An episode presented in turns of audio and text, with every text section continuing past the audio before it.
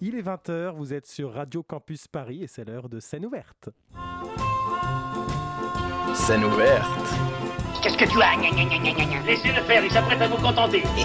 Et je vous ai bien dit qu'il était au top. Monsieur, si vous voulez que je vous dise les choses, Songez, songez que dans quelques instants, il va sonner 6 heures. Que pour tous mes malades, 6 heures, c'est la deuxième prise de température rectale. Et que dans quelques instants, 250 thermomètres vont pénétrer à la fois. Scène ouverte. Et bonsoir à tous, c'est la rentrée, enfin, après de longs mois d'arrêt, un confinement, un été particulier, le mois de septembre est enfin là. Alors pas comme on le connaît, pas comme on l'imaginait, mais nous continuons à avancer et je suis heureux de vous retrouver pour cette nouvelle saison de scène ouverte. Cette année, vous aurez la joie de nous retrouver un lundi sur deux à 20h sur Radio Campus Paris. Et ce soir, nous célébrons la reprise du théâtre, la réouverture de nos petites salles parisiennes que nous aimons tant, les initiatives de nos, ar- de nos artistes pour continuer à jouer, continuer à créer. Et pour accueillir nos nombreux invités, je ne serai pas seul puisque c'est notre très chère Flavie qui sera à mes côtés. Salut Flavie. Salut Thibaut. Ce soir, nous allons faire donc la part belle à la rentrée théâtrale. Trois propositions artistiques, un festival d'art en bar, oui oui, vous avez bien entendu. Anaïs Eluin a créé pour la deuxième année consécutive le festival Tournée Générale, qui vient prendre place dans plusieurs bars du 12e arrondissement. Nous la recevrons en seconde partie d'émission, elle nous parlera de cette édition 2020 qui a débuté vendredi dernier et qui se poursuit le week-end prochain. À ses côtés, nous accueillerons Cécile Laforêt et son co-auteur Grégoire Perrault pour le seul en scène Y'a pas qui se joue actuellement à la Comédie des Trois Bornes le dimanche à 20h.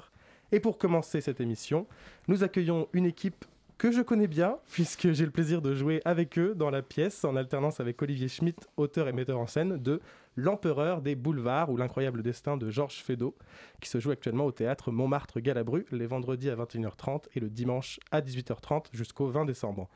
Donc pour parler de ce spectacle, nous recevons Kevin Maille et Chloé Groussard. Bonsoir à vous deux. Bonsoir.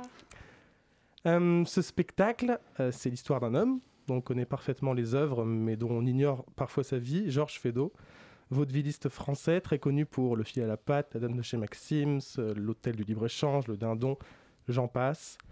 Euh, cette pièce, c'est une création originale écrite par euh, Olivier Schmitt. Qu'est-ce qui l'a poussé à écrire sur cet homme? Alors, il faut savoir que la compagnie, on est très attaché à cet auteur. Euh, on a monté l'année dernière euh, Monsieur Chasse euh, dans un vaudeville musical, transposé dans les années 30, donc on avait de la danse, de la chanson, et on a toujours eu une, attirance pour cet auteur-là. La compagnie se veut de faire un classique, une, une création, un classique, une création, chaque année. Et un après-midi du Festival d'Avignon, on réfléchissait à ce qu'on allait faire l'année prochaine. Et donc on était à une table, euh, à un bar, et là, euh, Olivier était sur son téléphone, il cherchait les informations, et il nous dit, c'est bon, j'ai trouvé. On va écrire sur Fedo, ça s'est jamais fait. Donc on va écrire euh, ce biopic sur Fedo, et un mois après, la pièce est écrite. Un mois et demi après, on commençait les répétitions. Donc le Festival d'Avignon s'est terminé fin juillet. Au mois de septembre, on était déjà en répétition pour, pour la pièce, qu'on jouait au mois de janvier. Et hier, c'était la quatrième représentation de cette série euh, au Marc Galabru. Exactement. Alors je dis cette série parce que le spectacle justement a été créé en janvier 2020 Oui. à la Croisée des Chemins. Exactement. De janvier à mars, où on a fait 18 représentations. Ensuite, euh, on a été repéré euh, par Marina Gauthier, qui est la directrice artistique du théâtre Montmartre-Galabru, euh, qui a voulu qu'on joue au Montmartre-Galabru. Donc, on a fait une représentation. Le confinement est tombé. Euh, donc Fort bien, on, a connaît eu- la suite de l'histoire. voilà. Donc on a eu une longue pause. Euh, on a fêté la réouverture du théâtre le 24 juin. Et euh, du coup, on est reprogrammé sur cette saison, euh, sur cette première partie de saison euh, de, de la rentrée 2020. Donc quand tu dis on a fêté la réouverture, c'était une date unique? Ouais, c'était une date exceptionnelle. euh, donc on a fait le 24 juin parce qu'on a réouvert les théâtres, je crois, le- aux alentours de- du 20 juin, je sais plus. Et, et le 24, on nous a proposé de, de fêter cette réouverture avec l'empereur des boulevards. Et donc cette, cette reprogrammation suite, suite au fait que le spectacle soit un peu meurtri du confinement, elle s'est faite facilement. euh, Oui, ça a été très facile parce que euh, donc Marina et Eric, qui sont à la direction du théâtre, nous ont euh, accueillis encore à bras ouverts pour qu'on puisse faire vivre encore cette, pièce. ils, nous ont, nous ont fait confiance et depuis, on a recommencé le 18 septembre. On fait de très belles salles dans les conditions sanitaires, mais on fait de très très belles salles. Le public au rendez-vous, la presse est au rendez-vous. Donc on est, euh, on est super content pour cette reprise. Donc tout le monde était, toute la compagnie était euh, euh, enchantée de pouvoir rejouer le spectacle. On a accueilli des petits nouveaux, donc Chloé, toi. Oui, moi-même. voilà, Lucas Lecointe aussi, Fabien Roux. qui, qui nous ont rejoints pour pouvoir jouer certains rôles en alternance. Et alors justement, pourquoi ce, ce choix? Parce qu'il n'y avait pas d'alternance de prévu au mois de mars? Non, exactement. Euh, Il y avait pas là, le confinement a, apporté ses fruits. Voilà, on s'est dit qu'il était préférable quand même d'avoir un, une équipe entre guillemets de secours euh, pour pouvoir assurer les représentations euh, et donc et de pouvoir ne pas ne pas annuler annuler de représentation dans un contexte qui est déjà assez difficile pour pour le théâtre et pour toutes les compagnies, je pense. Et donc justement, Chloé, tu reprends euh, plusieurs petits rôles et principalement le rôle de Marianne, la femme de Georges Feydeau. donc euh, tu es arrivée en cours de, route dans une équipe et un spectacle qui était déjà formé. Oui. Comment, comment ça se passe? Comment, euh, comment s'est passée cette expérience de, rejoindre le, train? Alors, tout d'abord, j'ai eu la chance de faire connaissance avec l'équipe sur un autre projet euh, sur lequel on travaille, qui est le Dindon de Georges Feydeau, donc, et qui se jouera l'année prochaine à partir du mois de janvier. Donc, euh, du coup, j'ai un petit peu pu euh, voilà, me familiariser avec les uns et les autres en résidence cet été euh, quand on a travaillé donc sur, euh, sur la mise en place de cette pièce. Et ensuite, Olivier euh, m'a donc également convié à venir travailler avec lui sur l'Empereur des Boulevards. Et ça s'est très bien passé. en fait, on a la chance de travailler avec un metteur en scène qui nous laisse vraiment évoluer, travailler en fonction de l'énergie qu'on propose en tant que comédien. C'est-à-dire que là, je reprenais un rôle qui existait déjà, qui fonctionnait très bien, mais il ne m'a pas demandé de calquer exactement ce que l'autre comédienne faisait. Il m'a vraiment demandé de... Il m'a laissé proposer ce que j'avais moi à proposer, quelle était moi ma lecture et ma vision de, ce rôle-là. Et ça, pour le coup, ça a été vraiment euh, très agréable euh, et ça a été une façon de travailler qui a été hyper fluide. Et aujourd'hui, je pense qu'on peut vraiment dire, même avec les autres comédiens, qu'on a presque deux versions du spectacle. Et c'est ça qui est chouette aussi. Et c'est ça qui fait aussi vivre un spectacle parce que des personnes peuvent venir voir la première version, la deuxième version, ils vont en tirer des choses différentes. Et c'est intéressant, je pense, pour l'énergie de, de, la compagnie et du spectacle. Oui, puis pour autant, c'est pas forcément deux équipes distinctes, c'est des, mm. euh, distributions qui peuvent se mélanger. C'est ça. Ça fait plusieurs combinaisons, mm. en fait. Et du coup, il y a une, forcément une petite magie qui ressort de chaque combinaison. Mm.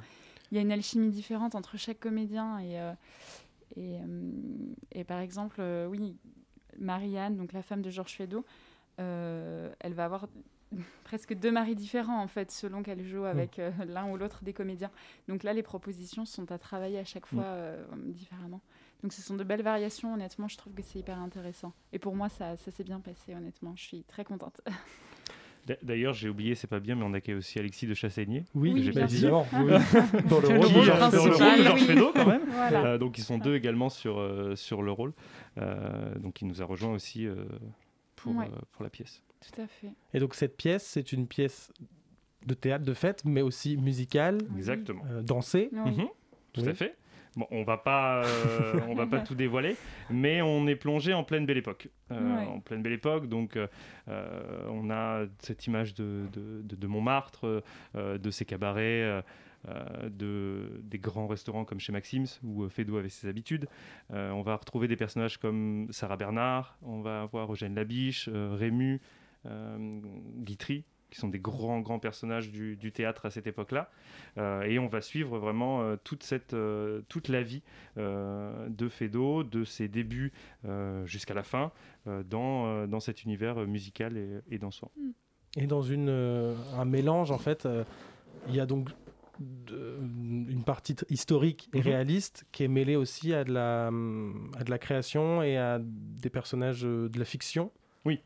Oui, on a quelques personnages euh, qui, ont été, euh, qui ont été ajoutés pour, pour l'occasion. Je pense aux, comédiens que l'on peut jouer, les, premiers comédiens qui ont joué avec, avec Georges Feydeau, par exemple, ou des petits rôles, des rôles un peu plus petits de, de figuration dans, dans, la pièce. Euh, mais, euh, mais effectivement, on reste sur de l'historique euh, et euh, dans de la euh, euh, tragicomédie. Euh, parce qu'on va avoir quand même des moments drôles et des moments euh, qui vont être un peu plus graves euh, dans, dans la pièce. Et pour les connaisseurs de Fedo, euh, quand ils viennent voir la pièce, justement, ils entendront à plusieurs reprises pardon, différents extraits Mm. des pièces de Fedo. Et donc c'est ça qui est rigolo, c'est qu'il y a plein d'échos vraiment divers et variés sur toutes les, les créations de Georges Fedo. Et parfois ça va être juste une réplique, parfois ça va être un petit bout de, un petit extrait d'une de ces scènes. Et du coup c'est ça qui, qui, qui rend aussi le spectacle assez, assez sympa. Et vous qui avez l'habitude de, de jouer du Fedo, euh, qu'est-ce que- enfin, com- comment s'est passée la, la transition de passer du Fedo à une pièce sur Fedo?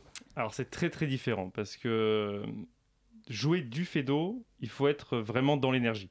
Euh, c'est euh, les portes qui claquent, c'est des entrées, des sorties, euh, ça va à, à toute allure. Euh, là, on a, plus, on a pu prendre le temps. Euh, pour certains dans la compagnie, on avait déjà joué une tragédie à l'époque, mais, euh, mais c'est toujours très très très différent. C'est deux registres qui sont différents. Là, je vois par exemple sur Monsieur Chasse et le Dindon là qu'on va on va prendre au mois de janvier. Euh, c'est très très très très énergique. On ressort de scène euh, en, en nage, vraiment. Hmm. Et c'est ça qui fait le c'est ça qui fait le d'eau. il faut que ce soit euh, faut que ce soit dans le dans l'énergie, dans l'intention, etc. Et là, sur euh, l'Empereur des Boulevards, quelle est la, la suite Donc là, il y a une programmation jusqu'au 20 décembre Exactement. euh, au Marc Galabru. Et Est-ce qu'ensuite, il y a des... euh, Alors, on a normalement euh, quelques, euh, quelques dates de, de tournée qui sont encore à confirmer, euh, qui sont programmées, enfin qui sont programmées, et le Festival d'Avignon pour l'année prochaine. Donc un mois, normalement au, au Théâtre des Italiens. Euh, donc on croise les doigts, pour, que, les doigts. euh, pour que ça se fasse. ouais. Euh, mais voilà, une programmation sur un mois au, théâtre, au, au Festival d'Avignon, qui est toujours une chance de jouer là-bas parce que c'est vraiment une- le Mm. showroom du théâtre euh, Mm. français. quoi. Et c'est une habitude pour euh, les joueurs de la couronne qui, euh, qui en ont fait un peu un rendez-vous euh, annuel. Exactement. Bah, L'année prochaine, alors bon, cette année, ça a été un peu, euh, un peu mis, euh, mis de côté, mais euh, ça sera notre troisième Avignon. Euh, sachant qu'on a fait le premier avec notre première pièce, Ludwig II. L'année dernière, on avait deux pièces, donc Monsieur Chasse et une reprise de Ludwig II. Et euh, l'année prochaine, on aura aussi deux pièces. Donc euh, Ciel Mondanon, la nouvelle qu'on va préparer, et, et l'Empereur des Boulevards. Donc, euh, sportif. Sportif, toujours sportif Avignon. Est-ce que c'est un... Est-ce que du coup c'est un passage obligé pour la compagnie? Enfin, ou euh, est-ce que tu sens que c'est important euh, dans, dans l'histoire de chaque pièce Ah oui, oui. qu'il y a un avant et un après à chaque fois au Festival d'Avignon il faut. euh, pour nous, c'est important d'y être. Euh, on, a, on a fait un, un cheval de bataille, euh, ne serait-ce que pour se faire connaître et découvrir par d'autres théâtres, euh, par une autre presse, avoir un public aussi plus large euh, que, le, que le public parisien. Euh, et après, il faut pas se mentir, c'est l'endroit où, où on peut organiser une tournée, où on peut, voilà, un producteur peut venir. Euh, pour, pour tous les spectacles, c'est vraiment très très important le Festival d'Avignon. euh, euh, et en espérant voilà, qu'il reste comme il est aujourd'hui. Et l'ambiance d'Avignon elle-même est, est vraiment. euh, c'est- le vecteur de beaucoup de choses en fait, parce que là justement cet été, donc euh, 2020, euh, le festival a été donc annulé, mais pour autant, nous, on s'est tous retrouvés en résidence pour commencer à travailler donc sur Ciel Mondindon. En résidence Mais- à Avignon, du oui, coup. à Avignon, voilà. Et le fait d'être euh, d'être immergé déjà dans cette ville, euh, de pouvoir aller répéter euh, au théâtre, euh, euh, de pouvoir créer dans ce contexte-là, euh, c'est vrai qu'il y a quelque chose de spécial. Et euh, je parlais de magie, d'alchimie tout à l'heure, mais il se passe vraiment quelque chose d'un point de vue théâtral euh, à Avignon pour le coup. Mais c'est vivre pendant un mois dans une euphorie Mm. totale, Mhm. rentrer, rencontrer d'autres d'autres compagnies, Oui. d'autres comédiens, aller voir des. bon, quand on a le temps, mais aller voir, aller voir euh, pas mal de spectacles aussi. Ouais, c'est pas trop le cas des joueurs de la couronne qui n'ont pas le temps. de- Non, non, non, non, on a un planning qui est très serré, euh, mais euh, non, non, on arrive quand même à se libérer du temps Mm. pour, euh, pour aller voir deux spectacles parce que ça fait du bien aussi d'aller voir euh, les autres travailler. Euh, et ça nous permet aussi de découvrir autre chose. C'est ça qui est bien aussi. Et je trouve qu'il y a une dimension qui est assez, euh, par rapport à, euh, je pense à Avignon, qui est une, un, un peu une institution historique aussi dans le théâtre Mm. en France. Euh, je trouve que dans votre spectacle, il y a une vraie, une vraie dimension presque documentaire sur le spectacle à l'époque, sur où ça se passait, où on pouvait trouver du spectacle, sur les costumes aussi qui sont hyper importants dans, dans, dans, dans, euh, l'empereur des boulevards. Et je voulais savoir comment euh, Olivier et vous, vous aviez travaillé sur justement ce rapport à ce côté historique du spectacle. Euh, quelles étaient les sources, comment Mm. vous avez travaillé, tout ça. Alors la, partie historique, on va dire euh, costume, euh, on va on va beaucoup beaucoup travailler dessus. Alors il y a des recherches bien sûr sur la biographie, hein, des Mhm. biographies qui ont été lues, euh, des reportages qui ont été vus, etc. Moi qui suis un passionné d'histoire, c'est vraiment mon domaine. Et pour les costumes, c'est des heures et des heures de recherche. Mhm. Euh, alors ça peut être des pièces euh, originales, euh, on peut chercher des éléments en brocante, en fripe, enfin en vide-grenier. C'est des week-ends et des week-ends de recherche jusqu'à trouver la bonne pièce.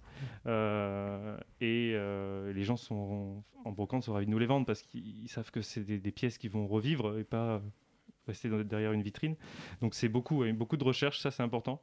Euh, je pensais par exemple à la, aussi à Monsieur Chasse qu'on a joué. Euh, on était dans les années 30, donc pareil, tous les costumes, il fallait que ce soit euh, une coupe des années 30, euh, dans le mobilier, euh, dans, le, dans le décor, comme dans, comme dans l'Empereur, soit sur les coiffures, les perruques, le, le maquillage et les chansons, parce que c'est très important aussi, des vieilles chansons qui ont été récupérées. Donc oui, il y a vraiment un gros, gros travail historique qui est fait euh, de recherche euh, avant, de monter, euh, avant de monter une pièce. On se lance pas si on n'a pas, si on pas toutes les infos avant. Et surtout sur, sur, sur une pièce qui traite d'un auteur et de tout Voilà. son héritage Exactement. culturel, euh, de patrimoine Mm. quasiment euh, sur Fedo. euh. Surtout que c'est une époque qui est très riche, la belle époque, que ce soit sur les lieux qui sont visités. J'en parlais tout à l'heure, mais on est, on est chez Maxims, donc qui est quand même une institution. On va retrouver les cabarets, les, les cafés-concerts dans les, de, ces années 1900. Donc euh, oui, oui, a- il faut que, ça colle et euh, il faut faire rêver le public, il faut le faire voyager aussi. Donc euh, toute la scénographie a vraiment son importance dedans. Et est-ce que vous avez travaillé, parce que c'est des liens qu'on va retrouver dans les spectacles et les propositions qu'on va voir ce soir dans l'émission, c'est est-ce que euh, la forme justement du café-concert, la forme euh, des cabarets, c'est des choses que vous avez travaillé euh, dans, vos, dans vos formations? Est-ce que c'est des choses que vous avez vécues vous-même? Comme, Comment vous avez appréhendé ce côté-là qui est aussi historique pour le coup? Alors, il y a certains, euh, enfin, surtout certaines comédiennes qui sont Mhm. déjà danseuses. Donc, Mhm. je pense aux, aux cancans qui ont eu, ont eu cet exercice dans leur formation. Et, et aussi des, des formations de chant. Euh, donc ça c'est pareil, c'est euh, c'est un, travail aussi qu'ils font personnellement parce qu'il faut se remettre dedans. euh, S'ils n'ont pas dansé le cancan depuis 10 ans, il faut, faut, aussi, faut aussi se remettre dedans. Mais après, c'est. alors, oui, il y a beaucoup de formations parce que dans le. Enfin, beaucoup de, des comédiens ont une formation théâtrale quand même. Mais il faut aussi. c'est tout bête, mais par des visites, aller voir les lieux. Euh, se dire, ok, c'était comme ça, donc on va essayer euh, de, de reproduire cette ambiance. euh. donc c'est vraiment un mélange, et ce qui est fort dans cette compagnie, c'est que tout le monde a son, comment dire, sa pièce à apporter. Et c'est ça qu'on qu'on si on, on met en avant, c'est que chacun euh, met sa pierre à l'édifice pour monter un spectacle. Il n'y a pas que le metteur en scène euh, ou l'auteur, c'est vraiment tout le monde, tout le monde propose. Euh, que ce soit même dans les costumes, les recherches de costumes, tout le monde s'y attache. La fabrication. Euh, la fabrication aussi. Donc euh, oui, non, il y a, il y a beaucoup. c'est- vraiment un travail d'équipe. C'est Ouais. ça aussi cette vie de compagnie qui est, qui est vraiment, qui est vraiment importante. Là actuellement, on est 14. Donc ça fait quand Ah même oui. beaucoup. euh, Oui, donc c'est. euh, 14, si en plus on multiplie par le nombre de rôles que chacun joue. oui, euh, On est à peu euh, près 70. puisque, hein. puisqu'il y a- facile. Pa- Par exemple, euh, Kevin, toi, tu alternes sur combien de rôles? Alors, j'ai deux rôles majeurs dans la pièce qui vont être euh, Saint-Germain, qui est un, un- un comédien de, de cette époque, de la Belle Époque, et euh, Rému. Alors, Rému qui est plus connu pour le cinéma de Pagnol dans les années 30, mais il faut savoir que dans les années 1900-1910, il a fait beaucoup de théâtre, il a joué beaucoup de Fédo aussi. Et ensuite, euh, je vais en avoir euh, oui, quatre, quatre autres petits rôles. Ouais, ça fait six, six rôles. euh, dont ch- chacun a un costume différent. Donc Évidemment. aussi, il y a des changements de costume. euh, euh, c'est presque du transformisme euh, Oui. derrière. Euh, je pense euh, par exemple à, À Chloé aussi. euh, qui, Oui. euh, qui a énormément de costumes. Mais, euh, Moi, je m'en sors très bien. Je suis le seul en fait qui ne, finalement. qui ne change pas de costume. pas beaucoup de chance. C'est très long. Mais le- C'est un personnage très long à préparer, mais alors une fois qu'il est prêt, il est En prêt et il ne bouge plus. beaucoup de Ouais. préparation. Voilà, je, je... Toi, et- toi et Fedo, vous avez, euh, Ouais. vous êtes tranquille. Mais je pense que c'est intéressant de justement laisser du mystère euh, là-dessus pour nos auditeurs euh, qui ont envie de découvrir euh, Oui, oui, qu'est-ce que ça absolument. veut dire. Ben, J'ai envie de vous dire merci beaucoup à vous deux, euh, merci. Chloé deux. et Kevin, d'être venus euh, nous parler de cet empereur des boulevards qui donc joue au théâtre Montmartre-Galabru dans le 18e arrondissement. Montmartre, bon, tout le monde connaît. Euh, les vendredis, tout le monde connaît. Galabru, tout le monde connaît. donc le théâtre Montmartre-Galabru, tout le monde connaît. Très bien. Les vendredis à 21h30, le dimanche à 18h30. C'est jusqu'au 20 décembre. Euh, toutes les informations, je le cite, je ne sais pas si on a le droit, tant pis, sont sur Billet et, euh, et je vous propose, euh, bah, nous, une petite pause musicale et on se retrouve juste après.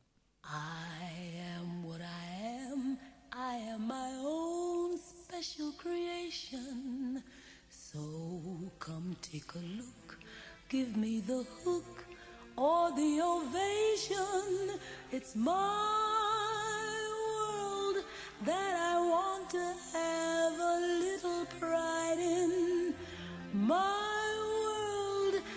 it's not a place I have to hide in. Life's not worth a damn till you can say, I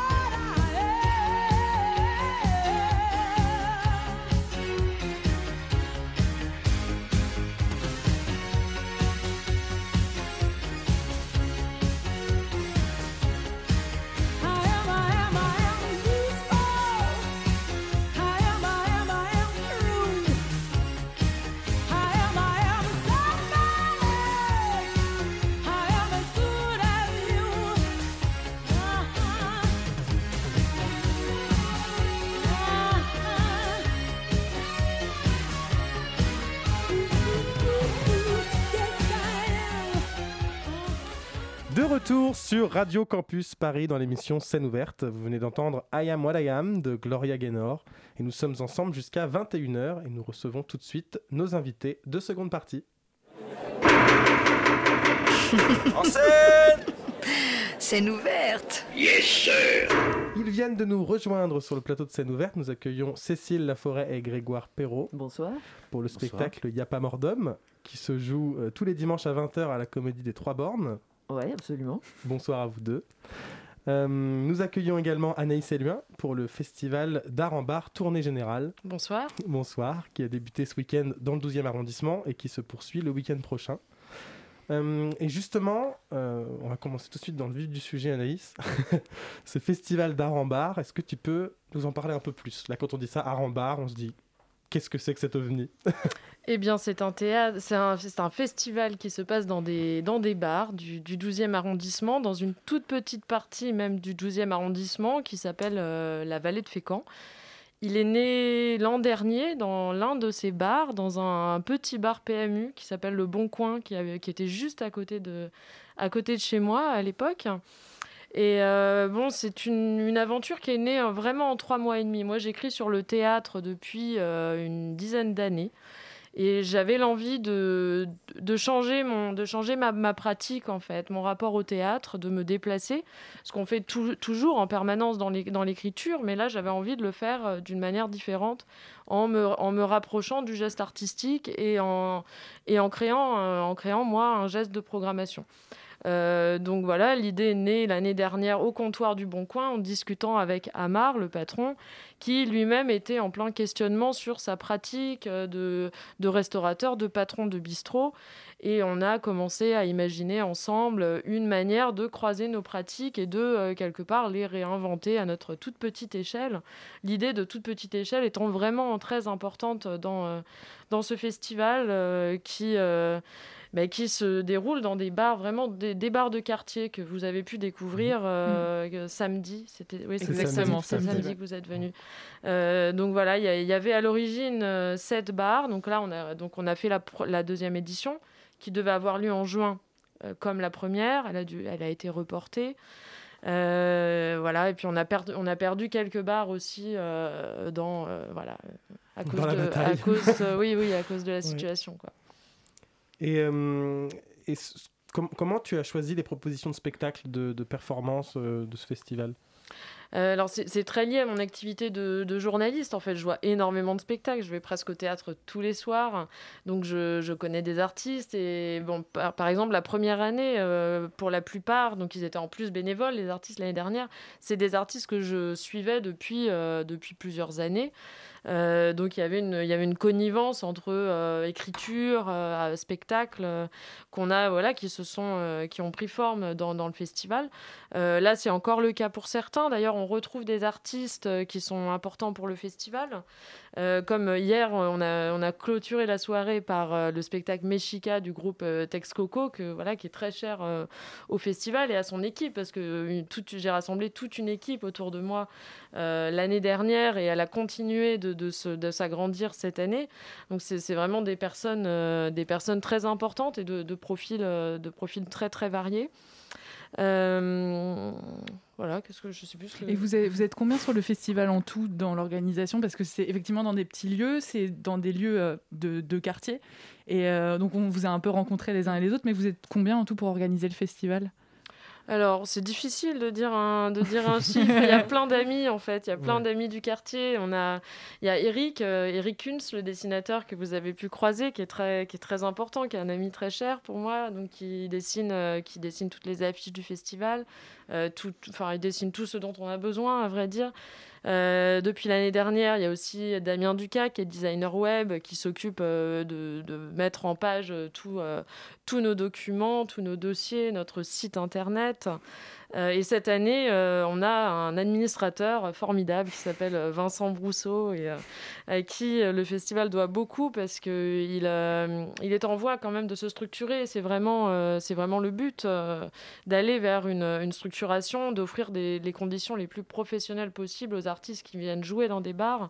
C'est pas parce qu'on investit des bars qu'on est dans une. Qu'on on fait une proposition au rabais à la fois Mm. en termes d'esthétique et en termes euh, et en termes d'accueil des artistes. On, on tient vraiment à ce, à ce professionnalisme là donc là grâce à Vincent on a, on a vraiment enfin avec Vincent on a vraiment travaillé ensemble pour euh, pour rémunérer les artistes pour rémunérer notre équipe technique qui est, qui est formidable aussi qui est la même équipe technique que, donc que l'an dernier. On tient beaucoup à ses, euh, à ses amitiés à ses, à ses fidélités Euh, donc voilà, l'idée était vraiment de, de- de poursuivre dans cette, dans cette voie-là et d'aller aussi vers une, une précision de plus en plus grande dans les, les, pro- enfin, les, les propositions qu'on propose, qu'on qu'on- euh, programme, euh, à savoir, euh, bon, par exemple, cette année, on a, euh, on a pff, disons, trois créations. C'est difficile de donner aussi là un, un chiffre. Euh, on a Dieudonné Nyanguna, par exemple, qui a écrit euh, un texte pour, euh, pour le festival et qui va par la suite mettre en scène d'ailleurs, mais là, il en livre des lectures dans trois bars différents du festival. Et euh, c'est une parole là d'une- grande justesse en fait dans nos espaces. euh, il, euh, il y parle d'un barman, euh, d'un barman qui a dû s'exiler euh, de, son pays et qui se retrouve en France dans une solitude, sachant que la plupart de nos bars, d'ailleurs c'est assez in- intéressant, je trouve, sont tenus par des par des personnes kabyles. Donc on, retrouve, cette, cette parole de, l'exil en fait trouve un écho très très important dans ces dans ces espaces et ça donne lieu à, des moments des moments forts. Et c'est vrai que en, en- en y allant euh, samedi avec Thibaut, ce, que, ce, qu'on- ce dont on s'est rendu compte, c'est ce qui était assez fou, c'était de voir euh, quelles réalités se rencontraient dans ces lieux-là et comment, en fonction des propositions qu'il y avait, en fonction de. euh, on a fait, on a fait un- une, une- une balade euh, exposition avec Pierrick euh, Bourgault. Bour- Bourgault, oui, c'est ça, ouais, qui est journaliste et spécialiste des bars et des bistrots, et, euh, et de rencontrer les propriétaires du lieu et de rencontrer euh, bah, les clients habitués qui, qui, euh, qui discutent avec les nouveaux arrivants qui viennent voir des propositions artistiques dans ces, dans ces, dans ces structures-là. Et effectivement, euh, de voir à quel point ça peut changer ces lieux-là en fonction de ce qu'on y propose aussi. Oui. Et, euh, et on a vu la, la proposition du, du soir au Bon Coin, justement, de, de théâtre musical et, et de voir. Et, et quels échanges ils se posent euh, dans, dans chacun de ces lieux-là. Et, je pense qu'effectivement, c'est, ça, ça change en fonction des propositions et, comment les habitants, comment les habitués euh, euh, on, on- comment, reçoivent ce festival-là, reçoivent ces propositions, parce que toi, tu les connais aussi parce que c'est le quartier dans lequel tu habites. Ouais. Quel- comment comment t'appréhendes ça? Bah, c'est très, très important ce, que tu, soulignes là, cette, euh, ce mélange des publics, il est, vraiment au cœur de l'idée du festival en fait.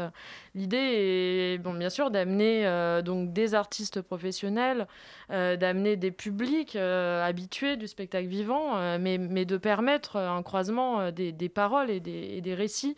Euh, sinon, enfin, ça n'a, sinon, ça n'a aucun sens de faire ça. À la limite, Euh, allons, continuons de jouer en salle. Mhm. Euh, donc, euh, oui, l'idée est, de créer des situations qui, qui permettent la rencontre. On a envie de garder les habitués des, des cafés. Donc, c'est, c'est- enfin, ce désir influence beaucoup le choix, les- le choix des propositions. Euh, non pas en termes de thématique, mais en termes. euh, pour moi, c'est vraiment l'adresse qui est importante dans mes choix, euh, dans, mes choix de spectacle. À savoir, il, nous faut des, artistes qui sont capables de prendre en compte euh, l'environnement euh, dans lequel ils, ils sont. euh, ils, sont ils, doivent être capables de pouvoir dialoguer avec et, euh, et d'être dans une ouverture euh, totale, en fait. Euh, sinon, euh, sinon, ça marche pas. Dès qu'il y a quatrième mur, euh, là, on court à la catastrophe. Et on court, ça arrive qu'on court à la catastrophe. Parce que c'est c'est une mise en danger permanente pour euh, des artistes de se retrouver euh, dans des bars et de revenir quelque part à une sorte d'essence du geste théâtral quoi. Enfin c'est ce que disait Dieudonné. Alors moi bon j'ai pas forcément beaucoup de recul sur ce que je fais. Je le fais parce que parce que j'en ai envie. Ça part d'un besoin personnel qui a trouvé écho chez bon chez mes amis du, du quartier et de, et de plus loin. Mais quand Dieudonné dit euh, j'aime j'aime faire ça Dieudonné donc qui, euh, qui, a- est un artiste très très reconnu et qui là se retrouve euh, au Payus dans un bar PMU là là c'est dimanche qui va rejouer dans- au Bon Coin vous êtes allé donc voir euh, entre voûtes et pour lui il, il prend un enfin il prend un plaisir immense à faire ça et dit euh, on revient à une, une sorte d'essence et c'est euh, c'est important de le faire tout en continuant bien sûr de, de monter des formes plus, plus imposantes. Il n'y a pas d'antagonisme en fait. L'idée est vraiment euh, une complémentarité par rapport à, à l'existant. euh, voilà. Enfin, en tout cas, je, je le vois comme ça et bon, j'étais heureuse moi de voir que, euh, de, voir que les, les habitués, les habitants viennent. Il y a encore un vrai travail à faire à ce, à ce niveau-là. Euh, il faut continuer de, de dialoguer, d'être là en fait, tout simplement. Je crois que je crois que c'est ça et je crois qu'on je crois qu'on peut vraiment arriver à de, à de belles à de belles rencontres. Et alors, euh, une question qui fâche un peu, on sait que le festival se passe dans des bars, Euh, on sait que ce 23 septembre, il y a eu des, des mesures qui sont tombées, qui entrent en vigueur ce soir d'ailleurs. comment, donc en plein milieu du festival, Mm. euh, comment vous vous organisez pour le week-end prochain? Bah, c'est une organisation qui a été, euh, pour cette deuxième édition, chaotique du début à la fin. Bon, euh, on a déjà, comme je vous le disais, dû reporter une première fois. Bon, euh, c'est pas, c'est pas très grave. euh, alors après, moi, ça a aussi, euh, ça a aussi influencé euh, la, programmation en termes de, en, en termes de propositions. J'ai tenu à ce qu'il y ait des, de la parole, des, des endroits, des moments pour qu'on puisse penser et, enfin, formuler une parole sur la situation, sur le, la, place de, la place du théâtre, de l'art dans la ville. Et, enfin, euh, donc ça, j'ai rajouté notamment des conversations. euh, des conversations, il y en aura une avec Jean-Pierre Thibaudat et Olivier Neveu, donc un journaliste et auteur et un, un universitaire chercheur euh, spécialisé sur le lien entre théâtre et politique. Bon, après, y a, bon, comme je, je l'évoquais tout à l'heure, il y a aussi des bars qui nous ont lâchés par peur. pas, non, pas, non pas du danger sanitaire, mais plutôt des descentes de police qui sont très très régulières. Euh, voilà, on est une fois avec euh, donc avec Eric, là, on était en train de faire la tournée des bars pour euh, distribuer nos, nos programmes, que vous voyez. Et euh, il y avait une descente de police. euh, ils font, euh, bah, ils font tout le quartier, quoi. Donc bon, on arrive, chaque bar tous les tous les patrons se font aligner, et puis l'un d'eux en profite pour nous dire, bah le festival, moi je le fais pas, j'ai peur, quoi. En cas de en cas de récidive, de récidive, il risque une fermeture administrative, sachant que c'est des, des lieux qui ont été très très fragilisés par la situation. ça a rendu pour certains l'aventure impossible. Néanmoins, on a trouvé à chaque fois des solutions. Euh, donc euh, les propositions prévues dans les lieux, euh, dans les lieux qui se sont désistés ont été reportées ailleurs. Et, euh, et voilà, euh, là, euh, de même pour l'interdiction, euh, d'ailleurs, enfin la- la- l'annonce de la fermeture des bars à 22h dès aujourd'hui, eh bien là on est en train de, de tout, de tout avancer en fait pour pouvoir Le permettre festival cette va commencer à 5h du matin. C'est ça, exactement. Oui, oui. oui, parce que c'est vrai que la programmation est un peu dense. Non, mais bon, ça, ouais, bon. on va s'en sortir, on va s'en sortir. Et puis, les restaurants gardent quand même l'autorisation d'une ouverture plus tardive. Donc, euh, on pourra quand même aller euh, au moins écouter de la musique, euh, bon, faire un petit peu la, un petit peu la fête euh, dans, dans, ces, euh, dans ces espaces euh, restaurants. Voilà. Et alors, je, je parlais tout à l'heure de deux autres invités. Et justement, euh, Cécile, euh, les bars, euh, c'est quelque chose que tu as déjà expérimenté toi Ben aussi? oui, justement, en voyant un peu ce qu'était ton projet, enfin ce, ce projet de, de festival là, je- j'étais assez épatée parce que ça m'a fait beaucoup penser au théâtre de rue. Dans le sens où euh, il faut prendre en compte l'espace, s'adapter, et en tant que comédien, euh, quand on commence à faire des choses comme ça, euh, moi je l'ai fait notamment avec mon, spectacle, à aller jouer à droite à gauche dans des endroits qui sont pas forcément appropriés à une représentation théâtrale classique. C'est un, sacré travail, c'est une vraie discipline à part. Et en même temps, c'est quelque chose qui, moi, que j'observe de plus en plus. Parce que euh, parce qu'en fait à chaque fois ça se passe très bien et ça se passe très bien parce qu'il y a une proximité euh, entre l'artiste et le, public qui s'installe et qui je trouve génère une sincérité dans l'acte artistique qui est euh, qui est peut-être plus difficile à obtenir dans un cadre qui est plus policé où, où on a des codes on applaudit à, à tel moment etc machin. Et donc ça ça, pour le coup, avec mon spectacle Il n'y a pas mort d'homme, je me suis fait un petit peu les dents comme ça. parce que parce qu'il faut être droit dans ses bottes. Et puis, euh, si, on, si on prend euh, un peu de temps pour prendre contact avec le public ou avec une personne qui tout à coup interagit, on ne sait pas, euh, ça, ça, je trouve que ça, ça peut remettre euh, un artiste qui a plus l'habitude de la salle, ça le remet un petit peu à son endroit. Euh, et ça, ça ramène les choses au réel en fait et à l'instant. Et ça, c'est hyper précieux. Et je trouve que ça répond aussi à des interrogations qui naissent avec euh, la crise du Covid et tout ça, de comment on va faire. Euh, J'ai été invitée euh, aux rencontres interprofessionnelles à Chalon dans la rue il y, a, il y a trois semaines de ça. Et le directeur m'a invité en me disant bon je sais que tu fais un peu de la salle mais enfin tu, tu fais plutôt de la salle mais bon viens viens nous rencontrer et voilà. Et euh, il y, a, il y a pour moi cette vraie question de comment on rencontre un public. Parce que moi, je comprends les gens qui vont pas forcément au théâtre, qui se sentent pas forcément à leur place dans ces endroits-là. Encore plus dans les théâtres qui sont, euh, qui sont euh, voilà, plutôt euh, publics, où c'est très. mais ça marche aussi avec le privé, en fait, avec une devanture très bourgeoise ou avec Mm. un truc hyper design et tout ça. Moi, je comprends que les gens se sentent pas forcément à leur place à cet endroit-là. Et je trouve que ce genre de dispositif ramène à l'essentiel et à ce pourquoi on va au théâtre. Et c'est extrêmement bénéfique, je trouve. En fait, la contrainte crée, euh, crée des choses euh, intéressantes. Et avant d'enchaîner sur Il n'y a pas mort d'homme, Oui. euh, Flavie euh, a vu votre spectacle Ouais. et elle a souhaité vous en dire quelques mots. En scène Scène ouverte. Yes, sir. Dimanche soir 20 septembre 2020, 20h à Paris. Vous vous souvenez, c'était les derniers jours de l'été, chaleur à crever et masque sur les visages, les mentons qui dégoulinent. Et ce soir-là, en sueur, envers et contre tout, semblant de décence corporelle, j'ai choisi d'aller au théâtre. Masque obligatoire dans les lieux de spectacle pendant toute la durée de la représentation. Je me suis dit, c'est comme aller à la piscine avec une queue de poisson ou faire de la radio avec un mât. Je me dis, faut essayer, hein, ça change. Je ne sais pas si vous l'entendez d'ailleurs. Nous avons tous un masque en plateau, masque. tout est bien respecté, tout le monde va bien. Et donc dimanche soir 20 septembre, direction la Comédie des Trois Bornes, rue Jean-Pierre Timbaud. La Comédie des Trois Bornes est une petite salle, le genre de petite salle de Paris qui donne directement sur la rue et sur la porte duquel il est écrit Si la porte est fermée, merci de ne pas frapper. Parce que quelque chose se joue très certainement derrière la porte et en effet, quelque chose d'important ce soir-là. Y a pas mort d'homme est un seul en scène euh, joué par Cécile Laforest. Ah, Coécrit, pareil.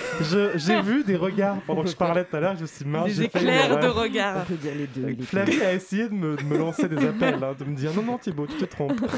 Bon, Voilà. Mille excuses. Euh, donc coécrit par elle-même et celui qu'elle appelle sa co-autrice, Grégoire Perrault. Oui, oui, vous m'avez bien entendu. Tout cela mis en scène par Elsa Muelas. Il n'y a pas mort d'homme, c'est l'histoire d'une femme, femme jusqu'au bout du string paillette, qui, au détour d'un collage d'affiches imprévues avec une amie, découvre sa condition féministe.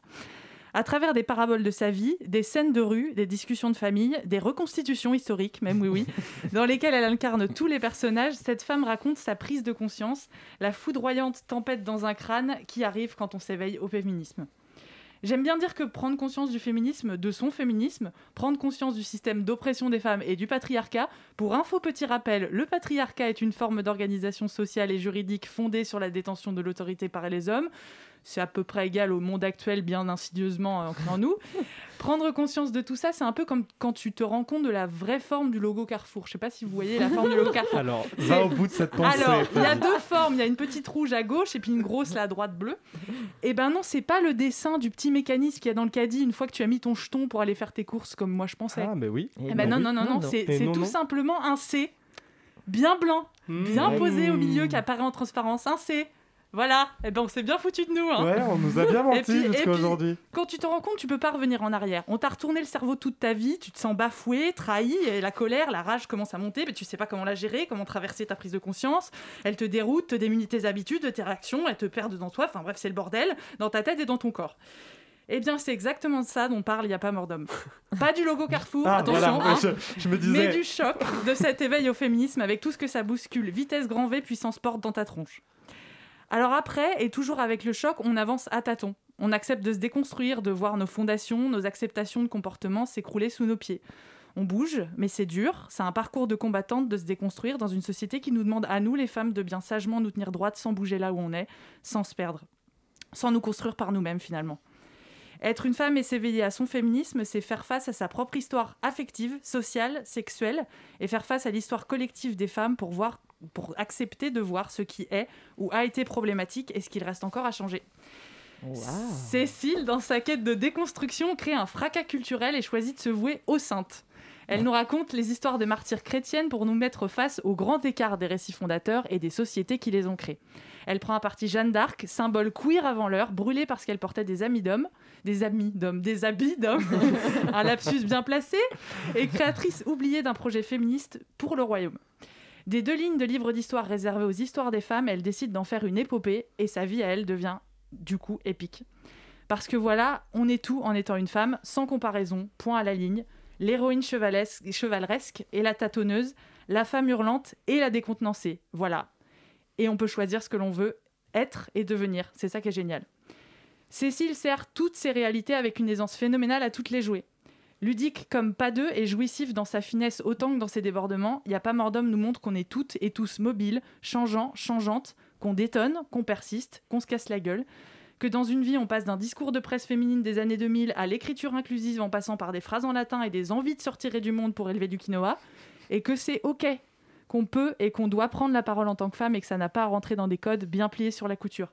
Non, que la foudre, la colère, la rage d'une femme, son inconscience, son intelligence, sa perte de contrôle et sa volonté d'émancipation, de collectivité, sont légitimes. C'est tout. Et c'est beaucoup, trop important. Il m'a fallu une nuit agitée pour prendre la mesure de l'amplitude de ce qu'elle disait, au-delà du rire de soi fabuleux qu'elle propose, parce que oui, c'est très drôle, et aussi pour me rendre compte de l'impact réel de cette tempête de révolte. J'ai compris qu'il y avait aussi dans le spectacle ce lâcher-prise fabuleux, vivifiant, celui d'accepter la joie qui nous traverse quand on a l'impression qu'en nous, les choses bougent et changent pour le meilleur. Il y a de la vie, quoi. Alors, Sainte Cécile, priez pour nous et jetez des pierres au patriarcat. Merci bien. Merci Flavie. Ça donne envie de courir aux trois bornes, vraiment.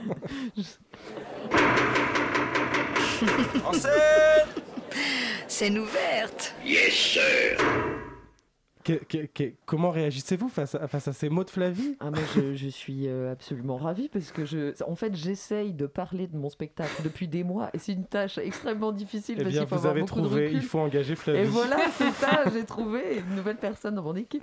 Non, non, c'est très, euh, c'est très, très juste, c'est aussi foisonnant que le spectacle et, et c'est vrai que effectivement, ce, la, la chose la plus euh, difficile, c'est de faire bouger le spectacle en même temps que soi.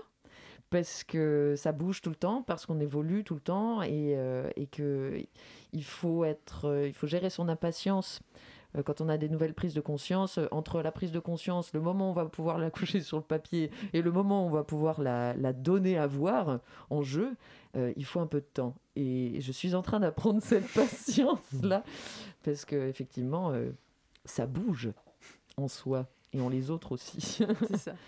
Et je me demandais parce que votre proposition à tous les deux, elle s'est arrêtée aussi à cause du confinement. Et est-ce que ça a changé des choses dans l'écriture que vous avez eue ensemble? Est-ce que ça a changé quelque chose dans votre création? Comment, euh, comment vous avez appréhendé ça, cette espèce de coup d'arrêt euh, d'un coup d'un seul euh, dans le spectacle? Ben, pour ma part, euh, ça a, été, euh, ça a été assez bénéfique en fait, parce que quand je suis arrivée aux Trois Bornes, bah, c'est le, le premier projet que je, porte euh, voilà, euh, par moi-même, tout ça, même si j'ai mon équipe et tout, mais cette prise de position, en fait, euh, d'affirmer euh, mes doutes, ce que j'en pense, euh, mon positionnement et tout ça, c'était très difficile à, assumer, en fait, Euh, mais en tant que femme, je me suis aperçue de ça aussi. Euh, Est-ce que je serai là où on m'attend? Est-ce qu'il faut que je sois là où on m'attend? Etc. Et tout ça. Et puis pendant le confinement, j'ai eu suffisamment de temps pour me dire, mais en fait, je m'en fous d'être une star, je veux juste dire des choses. voilà, donc ça a, été, ça a ramené les choses vraiment à une hauteur euh, bien plus euh, appréciable. Et, euh, et j'ai su euh, reprendre aussi mon autonomie. Alors, je ne l'ai pas perdue, c'est-à-dire que je l'ai perdue toute seule, mais sur l'écriture. C'est-à-dire que, bah, comme d'habitude, c'est comme ça qu'on fonctionne avec Grégoire, c'est-à-dire je livre une première matière, et puis ensuite, on réajuste ensemble, euh, voilà. Et, euh, et en fait, j'avais tellement peur de prendre position au bout d'un moment pour, euh, le, début en février, en février aux Trois Bornes, que euh, j'en demandais beaucoup à Grégoire et j'avais presque envie qu'il écrive à ma place parce que je commençais à flipper terriblement, voilà. Et donc du coup, euh, Grégoire me disait mais oui, mais, mais il me faut cette première euh, matière, je ne peux pas, voilà. Et donc ça a ramené les choses un peu à zéro comme ça et ça nous a permis de reprendre l'écriture un peu du spectacle sur des bases beaucoup plus cool et, et, et plus ludiques aussi, voilà. Ah, on a eu le temps de réfléchir pendant le confinement. c'est clair. Ce qui est marrant avec nous, c'est que comme on est en déconstruction, les temps de parole aussi s'inversent. C'est-à-dire que je parle beaucoup et Grégoire assez peu, en fait. Non, mais c'est comme pour l'écriture, je, je, je crée pas. Enfin, c'est, Cécile qui amène ses sujets, qui amène les- ses histoires. Moi, je me contente de, d'écouter, de- d'aider à le mettre en forme, d'aider à trouver des blagues et, et apprendre aussi, moi, de mon côté. euh, essayer de comprendre moi où je me situe, moi, parce que forcément, bah, ça a eu un impact aussi sur euh, moi, ma façon de me percevoir, de me comporter, de... Je pense que comme beaucoup de mecs, j'ai eu comme première réaction de me dire euh, Ok, je suis tout cœur avec vous, mais est-ce que vous pouvez me mettre par écrit que moi je suis un mec sympa? Alors, juste le temps de comprendre que, en fait, déjà la question n'était pas là et qu'il n'était pas question de moi, justement. Rien de personnel, Grégoire. Voilà. et que si, malgré euh, toute cette euh, sensation d'avoir euh, compris euh, tout un tas de choses euh, pendant mon adolescence, eh ben, en fait, il me restait aussi beaucoup de chemin à, à parcourir. Il m'en reste encore euh, beaucoup. Et, euh, enfin, voilà, tout ça. bon, du coup, de l'écoute. Voilà. Et, et Grégoire, euh, tout à l'heure, Flavie euh, parlait du fait que tu étais la co-autrice de Cécile. C'est un terme que Cécile, tu utilises apparemment à la fin de ton spectacle. Oui, je fais des blagues parce que parce que parce qu'on essaie de faire les choses autrement, on essaie d'appréhender le monde euh, autrement, euh, no- notre vie, nos, nos genres, nos sexualités, tout ça. Et donc euh, je trouve ça assez drôle parce que je suis une grande nana aux cheveux courts et qu'il était un grand mec aux cheveux longs et que voilà, j'en fais j'en fais une blague. Peut-être que cette blague-là, dans trois mois, je dirais oh là, là, c'était vraiment n'importe quoi de dire ça, c'est vraiment nul parce que C'est vraiment fini, ça offense telle ou telle Mince, c'est passé à la Ouais, radio. voilà. Ah non, Radio Campus l'a mis au tampon. mais, euh, mais voilà, euh, tant, tant que les idées sont là, faut s'en amuser un peu. Et puis aussi parce que parce qu'avec Grégoire, euh, enfin je, il y a plein de, de choses qui sont mises en place en fait dans bah, dans notre vie à nous aussi parce qu'on est parce qu'on est ensemble depuis euh, bien des années maintenant. Et et que on bouge aussi tous les deux. Et et donc je dis ma co-autrice aussi parce qu'il parce que tu as développé euh, une, une écoute et puis euh, un éveil aussi sur ces questions euh, qui, euh, qui voilà, je, enfin, je, je le salue de cette façon-là, quoi, en te mettant au féminin. Peut-être que juste tu, tu- tu- tu as peur qu'on se rende compte que tu t'es fait aider d'un garçon pour écrire ton spectacle. Oui, en réalité, j'ai vraiment peur de ça aussi. Soit dit en passant. Et dans les circonstances euh, actuelles, euh, est-ce que vous pensez que euh, les lieux alternatifs de création, on parlait des bars tout à l'heure, euh, est-ce que c'est des lieux qui sont une piste possible pour des spectacles, pour qu'ils puissent continuer à vivre? Est-ce que c'est une manière différente d'apprendre le spectacle vivant ou pas du tout? Pour la production, la diffusion, le jeu? Bah, c'est différent, effectivement, mais je pense aussi que dans un moment où c'est un peu chaotique, où les gens savent pas ce qu'ils ont le droit de faire, ce qu'ils ont le droit de voir, à quelle heure ils ont le droit de rentrer ou pas, ou de sortir, enfin bref, je pense que c'est... il faut... Enfin, moi, je cherche à développer ça aussi. Bah, la semaine dernière, jeudi dernier, j'étais euh, à la brasserie euh, Gallia, à Pantin. Voilà. Euh, je- Et tu as aussi fait partie des cabarets de la compagnie qui vivent, Oui, au Café de Paris. absolument, et, oui, oui. euh, ou qui, qui de temps- plusieurs fois par an euh, un Ouais. spectacle qui est d'une heure et demie, deux heures, de plein de petits numéros de cabaret. Ouais, exactement. C'est comme ça que ça a commencé, ouais, effectivement. Et effectivement, bah, oui, c'est ce rapport direct là. euh, et mm, moi, je le. je sais pas comment dire. Parce que je, je pense que je vais me, me répéter avec ce que j'ai dit tout à l'heure, mais, mais euh, ça permet de, de rétablir un lien avec euh, le public et puis aussi d'aller à des endroits où on nous attend pas. Et je crois que les gens, ils ont envie que de ça. Ils ont envie de se faire surprendre, de venir là parce que on sait qu'il va y avoir un moment euh, particulier, peut-être avec une proposition euh, théâtrale, spectacle, voilà. Et on va boire un verre et puis on va pouvoir rencontrer l'artiste et tout ça. Je trouve que ça installe une proximité qui est essentielle et encore plus aujourd'hui, quoi. Vraiment. Alors effectivement, sur le plan technique, tout à l'heure, je t'écoutais parler de, de, comme, de ce que vous teniez à, à mettre en place euh, sur le plan technique et, et tout ça. Et effectivement, euh, tous les endroits n'ont pas ce souci-là. Mais c'est pas grave en fait, parce que c'est c'est normal aussi. Mais, mais, euh, mais effectivement, ce souci de bien faire les choses, de- de- d'encadrer vraiment avec la technique pour rendre quelque chose de vraiment euh, euh, limpide et, voilà. C'est euh, oui, si- si- s'il y a des, structures comme les tiennes et des projets comme les tiens, c'est bonheur quoi. Parce que des fois c'est un peu chaotique. C'est un peu chaotique. Moi j'avais fait une première au Rêve Café à Montreuil pour le festival Marel 100 balles qui a été un gros tremplin aussi pour moi. Et ben euh, c'était compliqué, mais c'était génial. Moi je garde un super souvenir. J'ai appris beaucoup de choses. Mais ouais, c'était un peu. euh, ouais, ça. C'est des souvenirs foireux pour un super biopic, c'est génial. la, matière, euh, la matière en barre, littéralement. Carrément, oui, oui, oui. oui. Ah, Et- quand, tu joues avec des gamins qui tournent autour de toi, tu peux jouer partout après, je pense. Oui, c'est ça, surtout quand tu as des mots comme les miens et des, des images comme les. Non, ouais, c'était, c'était pas facile, ouais. Et. euh, Ouais, non, je vais pas raconter l'histoire de, ce, de, de- de cette soirée, mais ouais, il y avait des gamins qui, qui, qui- qui me couraient autour comme ça et qui, qui faisaient tomber le, le- la moitié de rideau derrière, qui en fait étaient deux morceaux de trucs scotchés. Et en fait, on est arrivé, il n'y a pas de lumière. Du coup, il y a une copine qui allait chercher de la lampe de chevet chez elle. Euh, Enfin, c'était vraiment, mais c'était dingue. Mais... C'est- quelque chose qui te parle, Anaïs, ou pas du tout euh, ce qu'on entend euh Mais complètement, euh, complètement, oui, oui. Oui, alors bah, la, réflexion sur la, manière de, transformer le café. D'ailleurs, euh, il n'est pas, non, il n'est pas question de transformation, mais de décalage euh, de, l'ambiance, de, l'ambiance habituelle du café. Et c'est vraiment toute une réflexion pour nous. C'était important. C'est vrai que c'est une chose que qu'on trouve rarement en fait quand on va quand on va voir des spectacles en dehors des salles, dans, des dans des cafés. euh, c'est moi, c'est quelque chose qui m'intéressait vraiment de, de développer avec notre équipe technique. et bon, on a la chance d'avoir un partenariat avec le roi Merlin et donc euh, d'avoir des ah oui, même des cafés, Ah, des- on a des lumières d'appoint qu'on met euh, partout. Enfin, en tout cas, euh, euh, donc Florent Berthier, là, notre notre régisseur général, est vraiment formidable pour ça. Donc euh, c'est euh, c'est une chose qu'on a, enfin qu'il a qu'il a pensé, qu'on a pensé en dialogue. Et au niveau de la technique, euh, c'est pareil, on a vraiment un matériel professionnel, mais c'est c'est- oui, c'est une chose qui est euh, c'est une chose qui est importante, mais qui, euh, qui ne protège pas l'artiste non plus pour autant. Il le protège euh, il y a des, des- voilà, des, des failles techniques, évidemment. Il ne le protège pas de rencontres euh, malheureuses. euh, voilà, euh, ouais, bien ouais. sûr. Parce que autant, enfin, il y a bien sûr des rencontres très heureuses, comme je, je donnais quelques exemples tout à l'heure. Il y en a qui le sont moins. Ouais. Mais ça, ça fait partie quelque, Ouais. quelque- ça Ouais. fait partie du jeu. hein, Complètement, euh, ouais. Et je trouve ça, euh, enfin, je trouve ça très, euh, oui, très intéressant.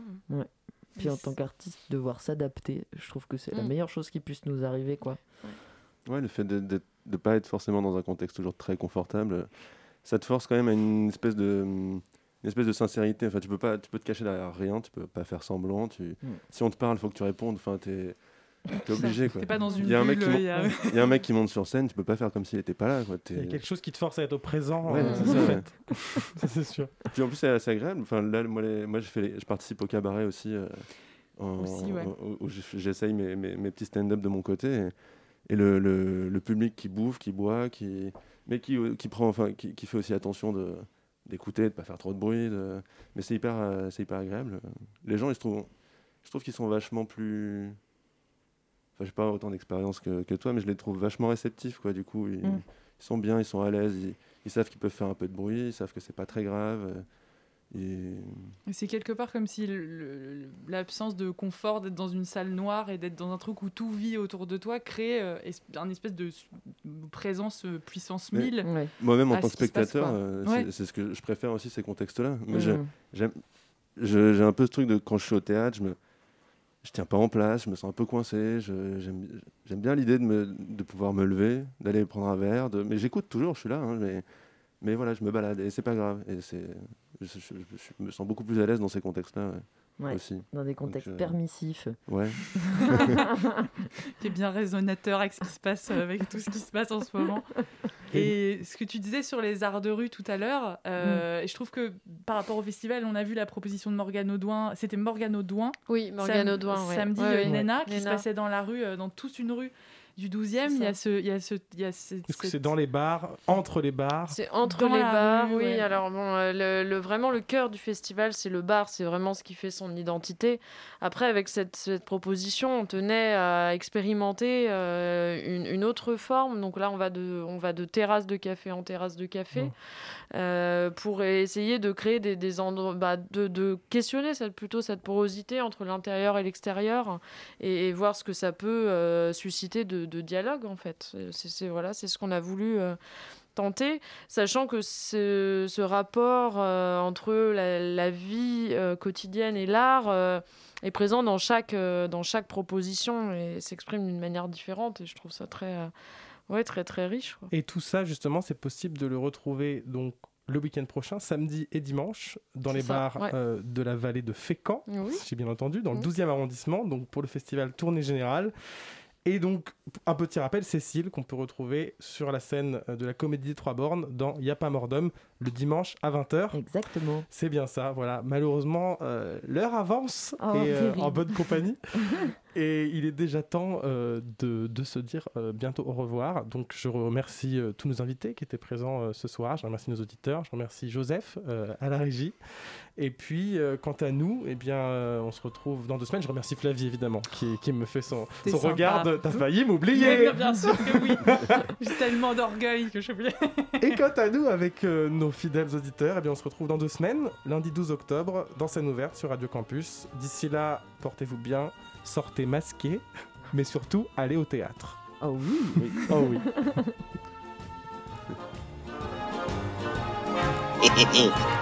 Scène ouverte. Qu'est-ce que tu as? Gna, gna, gna, gna, gna, gna. Laissez-le faire, il s'apprête à vous contenter. Et je vous ai bien dit qu'il était au top. Monsieur, si vous voulez que je vous dise les choses. Songez, songez que dans quelques instants, il va sonner 6 heures, que pour tous mes malades, 6 heures, c'est la deuxième prise de température rectale, et que dans quelques instants, 250 thermomètres vont pénétrer à la fois. Scène ouverte.